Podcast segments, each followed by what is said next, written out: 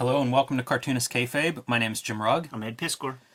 Going to look at a pretty unusual comic today, The Avengers One and a Half from 1998, I believe. Bruce Timm. But before we do, I want to remind everybody at home to like, follow, and subscribe to Cartoonist Kayfabe. Uh, subscribing will help you offset the kayfabe effect. You'll be notified whenever a new video is posted right away. It'll give you a little leg up if you decide you want to track down whatever comic we are showing off before uh, everybody else gets to it. So be sure and hit that subscribe button under the video. Also, let this video play to the end. That will help uh, YouTube's algorithm share the video with other comics fans who may not be familiar with Cartoonist Kayfabe. Helps us grow the channel, so uh, please let that play through. What a love letter to Stan and Jack uh, that this comic is, Jimmy. It's a really, uh, it's an interesting comic. Bruce Timm doesn't do a ton of stuff for Marvel Comics, so pretty cool to see him show up and with the A-listers, uh, so to speak. So definitely, as you say, a love letter to that Silver Age uh, origins of the Avengers, and some cool Easter eggs throughout this. And I say dive in unless you have anything on the cover there you want to point out. They get a lot right uh, with with this stuff. So like the thick um, dialogue bubble that would have been a consequence of like Sam Rosen having to do it on a separate piece of paper, and then you cut it out, and it, it's it's hard to cut out like that thin Mm-hmm. that thin line. So you would cut that that bold one out uh, and, and and paste it up. But uh, clearly computer uh, lettering. Yes. But they chose the right fonts. Yeah, it looks pretty good. It's a little bit unbalanced. I'm, I'm surprised. Like I think of uh, Bruce Timm as you know great designer. Surprised he didn't figure out a composition that would allow a little more balance in how this is laid out. But Truthfully, that's the way those those covers worked uh, Yeah. back in the day. They they were pretty like with the Stan would just fit words wherever there was like the least little bit of space, man. yeah, that part's true. Even like uh, little you know throwbacks details like like your corner box. I feel like that feels like that old style corner box. Yeah, and that looks like Kirby. Like I don't know that that's even Bruce Timm. That's possible. I like that Iron Man design a lot. Yeah, like that might be Bruce Timm. pretty cool looking. So yeah, December 1999. I had remembered this a little bit later uh, in the Marvel um, timeline. You know, like I was thinking of it almost as like this was one of those early uh, Quesada, you know, talent. Bringing in Bruce Timm to do this, but um, a little bit before that, I'm not sure when they take over at Marvel, but 1999 I think is before that time. So this is just an oddity. It, it is an oddity. It's a trifle, and it's unfortunate because this beats any Marvel comic that came out this this month or this year probably. Uh, and it's because they go back to the formula, you know, and and and the formula was good and it was solid, and you could create new readers with that formula because this is this is tongue in cheek kids comics. It is. right here. Um, by the way, fake ad here. The insult that made a corpse out of Mac, uh, getting bazookaed in the face at the beach, and just like look at the bloody remains of after the bazooka. So very bizarre. Gets gets built up like this. Uh, six years takes him six years to put on that muscle mass. Pretty funny. Char- Charlie World instead of Charles Atlas. And uh, under the credits, you have Roger Stern filling in for Stan Lee, Bruce Timm filling in for Jack Kirby. You know, the gimmick here is that this story is set between issue one and two of the original Avengers comics. Yeah. So you get a lot of those kind of um, some Easter eggs and some very blatant uh, references to what was going on in the Marvel universe at that time. Yeah, if you would have made me guess, I would have been like, yeah, Kurt Busiek wrote, wrote this thing, man. Roger Stern, interesting choice for for something like this. Yeah, B- Busiek would have made perfect sense because I like Untold Tales of Spider-Man. I think is probably sometime around here, maybe a little bit earlier. Like it does seem like he would be the guy to go to. And he was known. He was known as the guy who had like all those like fifty dollar hardcover uh, Marvel Masterworks, and and just like read read the Pantheon. You know, like Right. he he knew it all. And th- and this is paced perfectly.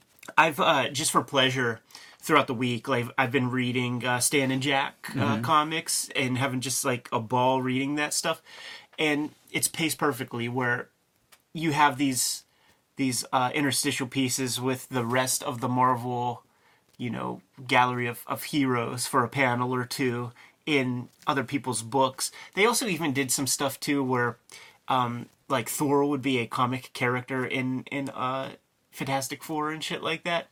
So uh, that's on brand here. The the one difference uh, between this comic and like the great like Stan and Jack works is that Jack Kirby was very, very, very giving, uh, and not just in terms of um, cr- creating new characters all the time, but just the imagery, the variety of of villains, and and how the characters interacted in super heroic ways.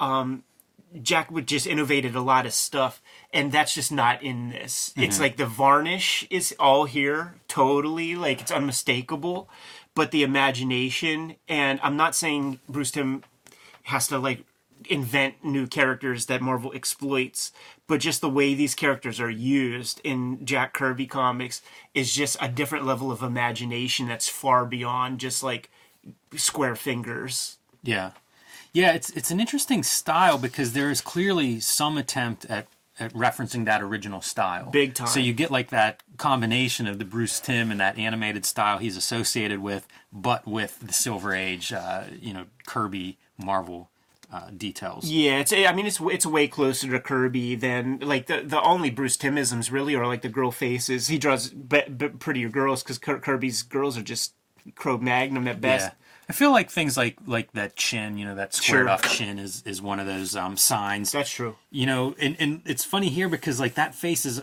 could almost pass for that early Silver Age Kirby, but together you get into the Bruce Timm uh, territory, and then of course I'm influenced by Darwin Cooke, who kind of takes that uh, animated style to his level and his style. So you get to see a lot of that. I think as you look at this stylistically, there's there's a few things that work.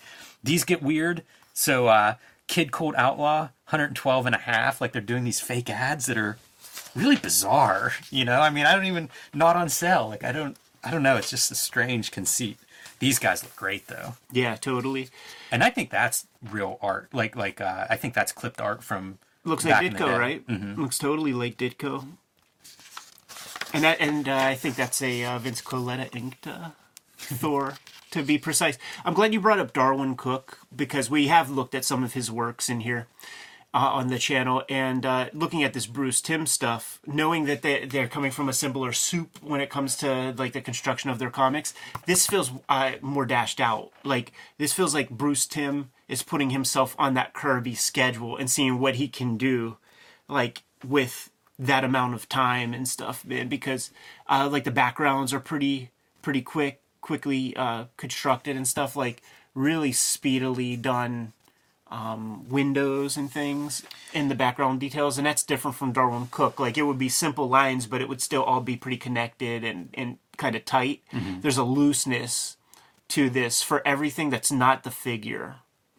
Yeah, I wonder about palettes too. If if they're going back to that 64 color palette, because some of this stuff doesn't quite feel like it to me. Yeah, yeah, like like there's a little bit more subtlety, like like uh, like some more colors in the in the crayon box. Yeah, there's something that's just not quite uh, the flavor of if you pulled out Avengers number two and stuck it next to this. Of course, And I don't yeah. know if it's you know it could be the paper stock, but uh, yeah, the the little tiny details like that, but doesn't diminish my enjoyment of it. Like it, it really does get a lot of it, most of it right, and does have that kind of uh, I don't know tongue in cheek storytelling. You know, like well like it's fun. page, Yeah, it's a good looking page. cu- coming and going. Mm-hmm.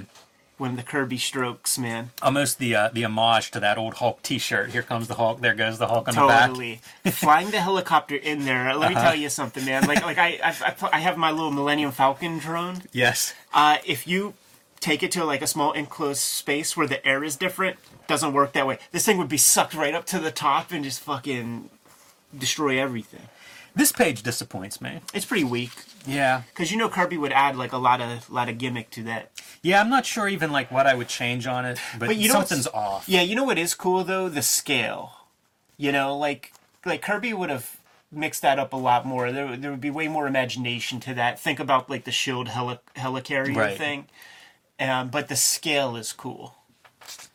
This is also bad. The coloring of the gray hammer on the gray helicopter.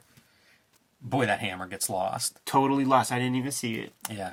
And it feels like there would have been a way to do it. You know, like I'm looking at the helicopter spinning, and it's sort of like you could have done something like that with Guys, the hammer. guys like um, what you call it, like uh, like Stan Goldberg and stuff. They would just it wouldn't be naturalistic color or however you call Yeah. it. It would just like like this would be pink or so it would be a pink helicopter. There's got to be a way to, to make that hammer not be camouflaged with the background. See now this is what I'm talking about. Like this is this is Kirby shit. Like where he would just like introduce these problems with the characters and they would be these very visually appealing things. So there's some of it, but it's just it, it is missing. This is a great panel. Wasp Sure. in a hand. Yeah. You know, any anything that's like the giant or the tiny, I feel like is always really cool, and in a hand, pretty good, pretty good for that. Such a great drawer. Just like totally getting like the cylinders and stuff of, of, of these figures. You know what's funny? I we, we read multiple stories this week, and I believe this is not this is an imposter, right? This is Yeah. like a, a Doctor Doom imposter, Right. For the officials. That's in the other superhero comic we read this week, and uh, it, it blurs my brain where I'm like, wait a minute, is this the plot point from this? Yeah, boy, government officials are just being impersonated. Uh, pretty easy to impersonate them apparently in these comics. Boy, the Iron Man yellow suit's really cool. Yeah. I, I feel like he has a good, you know, the, the Iron Man suit is good yellow and red, but this is such a tank. It is. Yeah, yeah, yeah. This is this is Kirby's vision and then the classic yellow and red that's like the Ditko. Ant-Man was one of my favorite characters as a kid because he was never used, but he was on like the Marvel cards. Yeah. And I just love that idea of like super tiny little guy. Yeah, I have an Ant Man appearance in Hulk Grand Design. Good. And, you know, and you, you try to figure out, like, how do you maximize showing him as very small or, or uh, you know, like Giant Man very big. Uh, this is so funny because it's it's the same deal where it's like the, the human mask is over a ridiculous mask. It's exactly like the other comic we read where it's like the mask is under the human mask. It just doesn't make sense. With a hood. but you know what? That's perfect for this kind of comic. It is, Like is. like it totally like it's how it should be. Like I I buy it all. Yeah. I even like the monitor being like how he reveals himself. That feels like a uh, like a '60s kind of Straight gimmick. up atomic age. Uh huh. Yeah, they finally got it right too. You know, like everything's on a screen now. Yeah. It, it took a while. It took a while for that to come out. And then in the middle of it, inexplicably, the world's dullest comic. It's it's it really shows you, man, like where comics was at, you know. I, I kind of want to see this as like, uh, you know how you figure out value is you just desaturate it. Like, let's see this in black and white. Is it just flat gray? Yeah, you know it. It's so. You know it. I, I don't know how to respond to that. Yeah, And they get like eight pages. Cartoonist Kayfabe is Ed Piskor and Jim Rugg, two working cartoonists. The best way to support Cartoonist Kayfabe is to buy the books that we make. And here's what's available from Ed Piskor. WYSIWYG, Portrait of a Serial Hacker, is about the history of computer hacking. X-Men Grand Design, the, uh, the the beginning of the Grand Design franchise, starts with X-Men. This is a complete retelling of the history of X-Men. The first 30 years is one epic continuous story across three volumes or in one giant oversized volume if you can find that one. Uh, seems like it's constantly out of print, but a beautiful volume if you can find it. Hip Hop Family Tree. This is a history of hip hop as the title suggests, four oversized volumes, treasury sized editions, telling the history of hip hop through comics.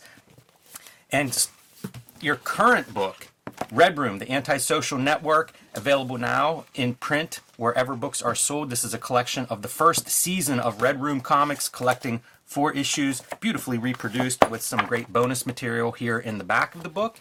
And starting in March, the next season, Red Room Trigger Warnings will be coming to comic book stores. This is the cover to look for. And due to some uh, issues at the distribution level, this may be the rarest of Red Room comics. So look for this one in March. And here are the covers to keep your eyes peeled for. That's your main cover. This is a variant by Ed Piskor, a variant by Peach Momoko, and a variant by yours truly. These will be in comic shops March 9th. The books of mine that are available right now The Plain Janes, the first American young adult graphic novel, 500 pages of a bunch of high school girls who get together and start doing art around their community, a la Banksy, and get in all sorts of trouble from uh, teachers to the local police and, of course, parents and some of their fellow students. Uh, 500 pages perfect for the young adult reader or young artist in your life. Street Angel, Deadliest Girl Alive. This is my collection of Street Angel comics published by Image Comics. Eight complete full color stories featuring the Deadliest Girl Alive, the Princess of Poverty, The Homeless Ninja on a Skateboard. And coming in March, Cartoonist Kayfabe month, by the way, everyone, is my next project, Hulk Grand Design, with variant covers by Peach Momoko, Marcos Martin, Cartoonist Kayfabe's own Ed Piskor, and Hulk Grand Design Madness coming in April, covered by Geof Darrow on that one. And you can see the main covers here in the background. This is a retelling of the history of the Incredible Hulk, 60 celebrating 60 years of Incredible Hulk history and comic books, 500 issues, 10,000 plus pages, distilled down into two oversized, action-packed issues, perfect for the longtime Hulk fan or the first-time comics reader. And now back to our regular scheduled programming. I was trying to figure out if these were real. Like, could you have ordered these in 1999, like replicas of some Oh, of the right. original T-shirts? That's graffiti design. it seems, like- yeah, it like- seems legit, and yeah. they're like 20 bucks each. So, I always love this. This is one of my favorite Kirby X Men pieces. Was for the shirt. And yeah, this that's stuff, a really good one. And this stuff was like at least that that this design that was drawn for the shirt. Like it wasn't taken from a comic or anything. I think that might be a Wally Wood based Looks uh, like. Daredevil. Really awesome. Looks like um, it. There's that. Uh, you know, here comes the Hulk. There goes the Hulk shirt that I was referencing uh, Genius. earlier. I usually don't like silkscreen on the back, but that's one where you need it. Yeah, you'll see that. Like, you can Google that shirt and you'll see him pop up on eBay and stuff. Like, they're in a lot of those old comics. That was one they sold quite a few of. Steve Rude. Yeah, that's what I was gonna say. Steve Rude doing this series. Um, boy, they look great there, right? Oh, he's good. That classic, those, those classic costumes was a that was a good design. All right, back to our story after uh, some weird pages, and uh, the Avengers are on the ropes. You know, Doctor Doom's idea is like, let's take them out before they become a real threat. Hank Pym, dude, you put a GI in front of the ant and you got a new character. Exactly. He's been working on some new stuff. And here he goes. Bruce Timm nails the giant man character thing really well. It's two it's two great panels of storytelling. Like you see him almost like busting at the seams being inside the joint and then just boom stands up, pops the thing like that like that's a Kirbyism, like a, a cool way of like using the powers. That's the thing when when you're doing these comics, you have to figure out cool things to do with these super heroic characters. That's like what Kirby was perfect at. So you have to do your damnedest. Yeah. The Hulk, the way Doom was trying to foil him was it had him in like a frictionless Teflon coated room where the Hulk's just like sliding around everywhere. you see him like shaking off the dizziness, uh, throwing up. That's tasteful. You know, a 1999 comic usually we're gonna see the uh, the, the the spew coming out of that, but uh, no, not if it was in the early 60s. You couldn't get away with that back then with the comics code. Some cool um, Thor imagery as he's trying to ward off whatever these energy ball things are. And bringing Iron Man back to life with a strike of lightning. Give it a little defibrillators, man. A little defibrillators of I the wish gods. this was a bigger panel. Yeah. Because that's some cool shit. I do like the the uh, the blue color effect in there. And Doctor Doom realizes like he's in trouble. I think this is a, a reference to possibly the Tales to Astonish that we looked at that Jack Kirby drew of uh, Iron Man versus Namor. That hand with the Iron Man uh, hands in the Kirby Kirby pose is really great. And Doctor Doom is fleeing. Um, Sergeant Fury and the Howling Commandos three and a half. Just confusing. Great pinup though. Old school Master word. the BT signature. I think this is a reference to to an earlier Hulk, like one of the corner box Hulks. A little bit updated for Bruce Timm, but I feel like that's uh, that's a pose that's pretty famous. Good Hulk here. You know, the other thing Bruce Timm was doing around this time, maybe a couple years later, was that Fantastic Four, that weird like uh, maxi series. Tom Scioli was on there. Erik Larsen. That's an interesting book, worth pulling out. Bru-. Bruce Timm inked Tom. Like we next Wow. time next time we have Tom in the house, like we have to pull out those Tom pages and, Yeah. and because he because he learned stuff I from bet. Bruce Timm. He said like like with what he put down in pencil and what Bruce Timm chose to ink, like it it informed his future oh man. I can't believe I've never had that conversation with him. Yeah, I'd, I'd love to uh, to get into that a little bit. And Hulk finally gets his hand on Doctor Doom, rips his head off. It's a robot, Doctor Doom. Always is, man. Like Yeah, it like is. You, you you can't do it. Like at, at a certain point, it's like just don't even use Doctor Doom anymore. Like it, it, it makes kids nuts. yeah, it's it's it's this is the dusty finish, Uh huh. and it's, so frustrating. It's the catch string theory, man. Like you, da- you dangle the string to at least where the kid could could get to it. All right, so Doom is gone or a robot or whatever, and his ship is going down, and these heroes are now in trouble. Got to find a way out of the ship. There's one escape pod, not big enough for everybody. Hulk throws the human in there and hits eject, which pisses everybody off because they're like, you could have also got Wasp and Ant Man in there, you dummy. Right. Which is in line with those early Avengers. Um, they did not like Hulk, even though he was part of the team for an Seemed like issue an or odd, two. yeah, seemed like an odd man out. Seemed like a guy who wouldn't like listen to orders. I wonder if they just like copied these letters because they're so good. There's, there's a few of these throughout the issue, but they feel like pretty authentic to uh, to those old Silver Age Marvels. Love this little stuff right there. Looks good. This is always hard to draw where you have like a cape that's foreshortened. Foreshortened Not cape. easy. Uh, you know, it would take up real estate that needs to be served better with other characters and stuff. Like he, you know, he figured it out. Yeah, it's You don't lot, see a lot the of bottom. cartoonists do it. They they do figure it out, but uh, it's not that easy. We lose Ant Man and Wasp a little bit with the red on red. You do. That's kind of a bummer. Iron Man looks good too. Hulk jumping out of there. And uh, yeah, that's it. Fortunately, Doom's uh, gigantic flying fortress crashes into the ocean, not hurting anybody. And uh, there we go. Yeah, man.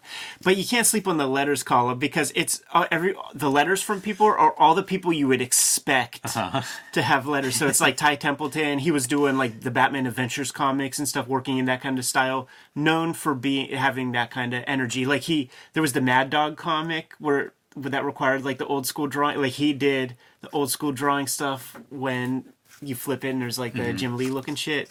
Uh, Kurt Busiek, age two. I, I uh, wrote a lot of letters. Yeah. You know, you can find his letters definitely in those uh, old back issues. Bert Kuziak, 33. Um, maybe a little bit more in line with uh, Busiek's very uh, wordy lettering there. Um, Mark Waid. Yeah, pretty fun. And a unique comic. Makes me wonder if, like, did they have plans to do more Bruce Timm stuff? This feels like something that, I don't know, it's different than your Marvel typical Marvel comics of, of late 19 this is December 99 so like early 2000s is very different than what you were seeing Marvel do and it's like you could almost see him running through some of the Marvel universe and putting his uh, animated style and, and love of Kirby together and I guess he does in that Fantastic Four comic a little bit a couple years later Yeah, like listen, man. If if a guy with Bruce Timm's talent gets a couple of minutes free in his schedule and he goes to Marvel, you let him do what the fuck he wants to do. And then he does it and you know, he goes back and makes zillions of dollars like back in animation. You know, he gets this out of his system for a year. Maybe he'll come back and do a, a Batman thing or something. This is right when I start making comics, Mm-hmm. the end of 1999. I know I bought this at Phantom of the Attic. I was probably meeting Lex there weekly, you know, New Comics Day, but before you had entered the, uh, before we had actually met. Yeah, shit, I was in 11th grade, man. Because, I mean, it's still a few years before I get to Street Angel, but uh, definitely pulled this one out of Phantom as like, that's the interesting comic that came out that week. You know, and before this, there, there was that uh, Untold Tales of Spider-Man with like um, Mike Allred. We did a video on that one. Yes. These That's about the same time. these comics, it's it's just they were considered trifles, just like little jerk offs. In that you know they're not a part of canon or anything like this. They're they're this like offshoot like special thing, but they were always better than and but the people at Marvel they just they just never learned from that. You know they're still putting out their same typical garbage, but these things are like absolute diamonds in the rough and they're the thing. I mean, we're talking about this. We're not talking about that Spider-Man comic or what was happening in Daredevil when he had, you know, the black costume or something like this.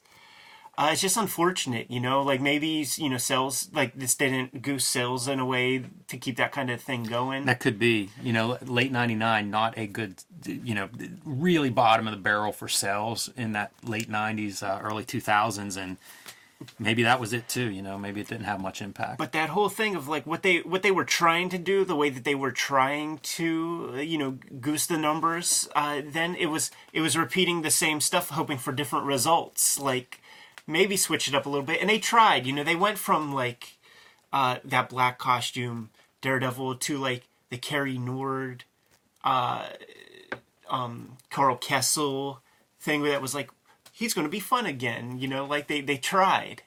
I would love to know like what other Marvel comics I bought like in the three months around this issue. I may not have bought another Marvel comic in, in late '99, I was 2000. I, I was completely out. You Yeah. know, like like like Preacher. I was following Garth Ennis and Steve Dillon. So like my last stuff on my pull list uh, was like was Preacher comics. And then when they go to Marvel and do Punisher, it goes to Punisher, and I just keep it on my pull list like for the tenure of Garth Ennis's run. Th- that's the last of it. From then forward, like I'm I'm just um, fi- filling in my gaps in my Love and Rockets collections and and and um, getting Eightball comics and all, all that kind of like I'm fully done with this garbage. It's- Yeah. it's, over. And and what am I reading right now for pleasure? Like I'm reading Stan and Jack. eh, I'm essentials, you know, and and and having so much more fun than I would with uh, you know any of this kind of uh, you know the the stuff that was in canon that was part of you know Daredevil 400 or Captain America 550 or whatever like these little bits man uh, they're the gems of, of that era for sure Um, Are you pretty good? I'm good man Let me recommend a video then to everybody watching this. Batman, uh, the animated Batman book. Yes. We cover that. It shows off a lot of great Bruce Timm art and a lot of other great artists' art uh, that were part of that book. One of my favorite comics. Man, I don't know when that was published, but it makes me think that might have been a late '90s kind of publication around the around same that time. time. So, yeah, if you want to see more Bruce Timm, check out the uh, the Batman animated book that we have a video of on this channel. for sure Kayfabers like follow subscribe to the YouTube channel hit the bell will notify you when new vids are available what's out there Jimmy Hulk Grand Design coming to your local comic shop in March. Tell your local comic shop to reserve a copy for you. Tell them which cover you want. There's some really good ones to choose from. And uh, you can join me on patreon.com slash Jim Rugg where you can see how I made Hulk Grand Design along with how I make all the comics that I've made. Red Room trigger warnings beginning in March. Uh, it's going to be coming out pretty soon as of uh, the, this recording. Murder on the Dark Web for Fun and Profit is the name of the game in Red Room Comics. Uh, it's going to be monthly, every issue completely self contained. You can read these comics today on my Patreon for $3. I have an entire archive, more than 200 pages worth of stuff up there as we speak. You can get to these links in my link tree in the description below this video. What else do we have out there, Jim? Subscribe to the Cartoonist Kayfabe e-newsletter at the links below this video. You can also find Cartoonist Kayfabe t-shirts and merchandise at the links below this video. It's another great way to support the Cartoonist Kayfabe channel. Jimmy, given those marching orders, we'll be on our way. Read more comics.